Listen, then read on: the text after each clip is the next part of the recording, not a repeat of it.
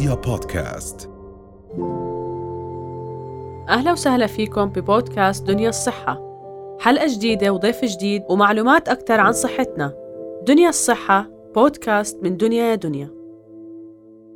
موضوع التعب يعني صراحة لما تروح عند طبيب أو أخصائي تغذيه وتحكي له أنا دائما تعبان يعني هناك العديد من الاحتمالات كمسببات صح. صحيح؟ صح. معك حق. بتعرفي بشكل عام هو ال lifestyle ونمط الحياة اللي إحنا بنتبعه ممكن عن جد يؤدي إلى صعوبة في النوم وصعوبة في النوم ممكن للأسف تنعكس بشكل سلبي على جميع آه، آه، جوانب الحياة. جوانب الحياة بالضبط 100% طيب فاليوم رح نحكي شو هي المسببات اللي عم بتؤدي إلى التعب الدائم عند الأشخاص من ناحية غذائية. نعم. نعم. ومن ناحية تغذية علاجية كيف نحن بنقدر نقدر نحاول نحاول إنه نحن نصحح هاي المشكلة. تمام. هلأ في أشخاص بيجوا بيحكوا لك أنا دائما تعبان مش عارف هل هو مش عم بنام منيح آه، هل أنا عم بيكون في عندي نقص بالتغذية آه، هل لازم أتناول مكملات غذائية فورا بدون ما أنتبه على طريقة تغذيتي؟ شو الأمور الناقصة أصلا؟ ممكن قوة الدم. يعني هل الخطوة الأولى هي فحص الدم؟ أوكي. هلا بشكل عام لحتى نقدر نعرف شو هي المسببات اللي عم بتؤدي إلى التعب الدائم لازم ندرس الجسم بطريقة صحيحة. نعم. أول شيء بدنا ننتبه له واللي هي جودة النوم اللي الشخص عم بينامها. هل إنه الشخص عم بيحظى عم بيحظى على سبع ساعات من النوم؟ وما هي جودة هذا النوم؟ دائما إحنا بنحكي ساعات النوم إذا كانت خلال النهار فالجسم ما بيستفيد منها مثل ساعات الليل. نعم. الساعة البيولوجية اللي عندي بالجسم عندها القدرة على إنها تعرف قديش الوقت حاليا وهل الجسم رح يستفيد من ساعات النوم بالقدر المطلوب صحيح. فبشكل عام دائما إحنا بننصح يس نحصل على سبع ساعات من النوم ولكن شريطة إنه هذا النوم يكون خلال ساعات المساء نعم. العديد من الأشخاص بتعاني من الأرق والأرق المزمن بالأخص واللي نحن بنشخصه إذا كان عنده شخص صعوبة في النوم لمدة ثلاثة أيام فاكثر خلال الأسبوع لمدة بتزيد عن ثلاثة أشهر. بهاي الحالة يفضل استشارة طبيب لأنه عن جد بتصير بصير مشاكل النوم بتأثر على جودة الحياة. نعم. ولكن الأرق الطبيعي اللي بيصيب 10% من الأشخاص حول العالم هذا طبيعي وبيكون لمدة أقل من ثلاث مرات في الأسبوع. وعادة بيكون في عندي مسبب مثل بلوغ سن الأمل أو في عندي مشاكل الإمساك الدائم مشاكل عدم الراحة من الجهاز الهضمي بتؤدي إلى مشاكل وصعوبات في النوم نعم. فأول شيء لازم أنه نحن نقيم جودة النوم عند الأشخاص تمام.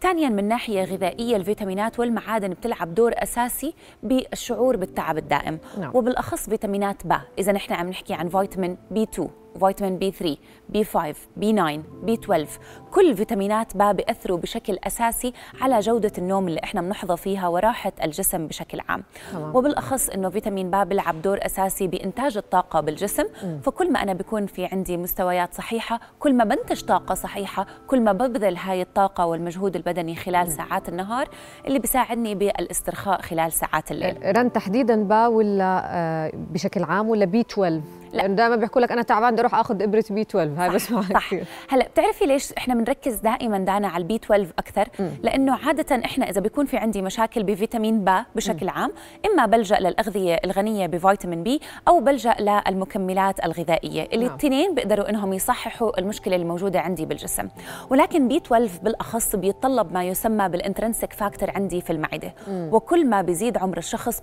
كل ما بتقل قابلية أجسامهم لامتصاص ال B 12 نعم. فبتصير وين المشكلة؟ إنه أنا باخذ B 12 من مصادر غذائية طبيعية مثل اللحوم الدجاج والأسماك والبروتينات اللي مليئة بال B 12 ولكن جسمي بيبقى فيه المشكلة إنه ما بيقدر يمتصه بالطريقة الصحيحة. نعم. فأنا لما آجي أصلح أو أصحح النقص اللي بيكون موجود عندي من ناحية فيتامين B بشكل عام بأخذ المكملات الغذائية أو بالغذاء بقدر أصححه ولكن بالأخص ال B 12 بيعتمد على ال intrinsic factor الموجود عندي بالمعدة لحتى يمتصه بالطريقة الصحيحة.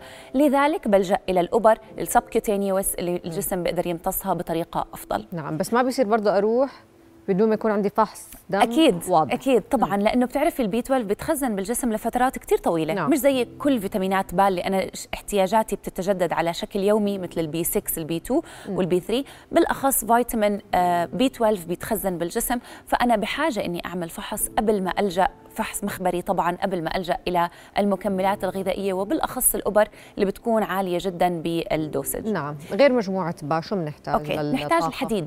بتعرفي 50% من الأشخاص اللي بيعانوا من الأرق عادة بيكون سببه نقص الحديد الغير مصحح أوكي. وبيشوفوا فائدة وبيشوفوا تحسن بأجسامهم مع تصحيح مستويات الحديد الموجودة عندي وبالأخص مخزون الحديد باللجوء إلى جرع صحيحة من الفرتين لحتى نحن نقدر إنه نحن نصحح هذا النقص نعم. فدائما إحنا بننصح للسيدات بالأخص اللي بيكون في عندهم آه، آه، خسارة دم كثير كبيرة وحديد.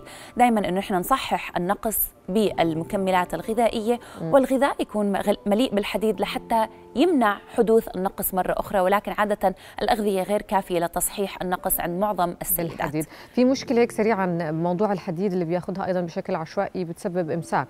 صح. دقيقة هاي المعلومة. صح. م. عشان هيك إحنا دائما نحكي كل ما بيزيد أو بيرتفع مستوى التركيز تبع حبوب الحديد كل ما بتزيد الامساك عندهم.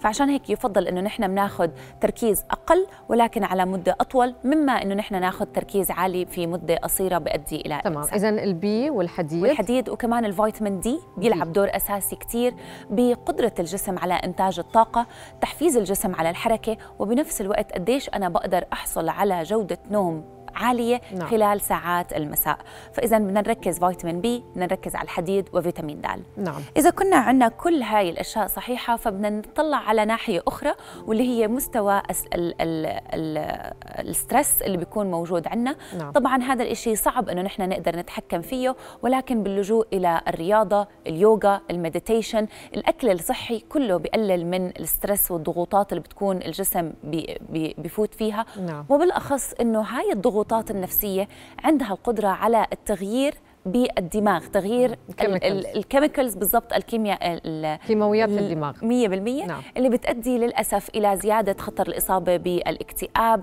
بمشاكل النفسية وأكيد بزيادة التعب والشعور التعب بالدائم. نعم.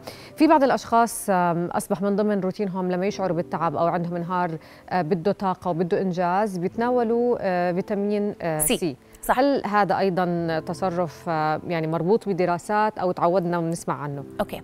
عادة لجوءنا للفيتامين C لزيادة إنتاج الطاقة بالجسم فكرة ذكية جدا وبالأخص إنه نحن لما بننتج طاقة من الخلايا ال ATP cycles لحتى تتم ال ATP cycles ويقدر الجسم إنه ينتج طاقة من الخلية عبر أخذ الصوديوم وإفراز البوتاسيوم against ال concentration gradient إحنا بنحتاج ما يسمى بال coenzyme أو اللي هو بيساعد هاي العملية على إنها تتم وبالأخص الفيتامين C. لذلك صحيح ومثبت علميا إنه الفيتامين C بيساعد على إنتاج الطاقة.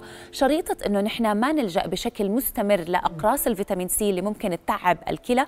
وبالأخص إنه الأقراص هي 1000 ملغ ممكن ناخذ نصف قرص على نعم. سبيل المثال. وما نتعدى فترة الثلاثة أشهر بدون ما ناخذ break. نعم. في عندنا مكملات غذائية من الفيتامين C بتيجي على شكل آه، حبوب فبناكلها زي الملبس. هاي لسه تعتبر امن على الجسم وذات قيمة غذائية أفضل من ناحية جرعتها أقل. وبنفس الوقت ما بتأثر على الكلى.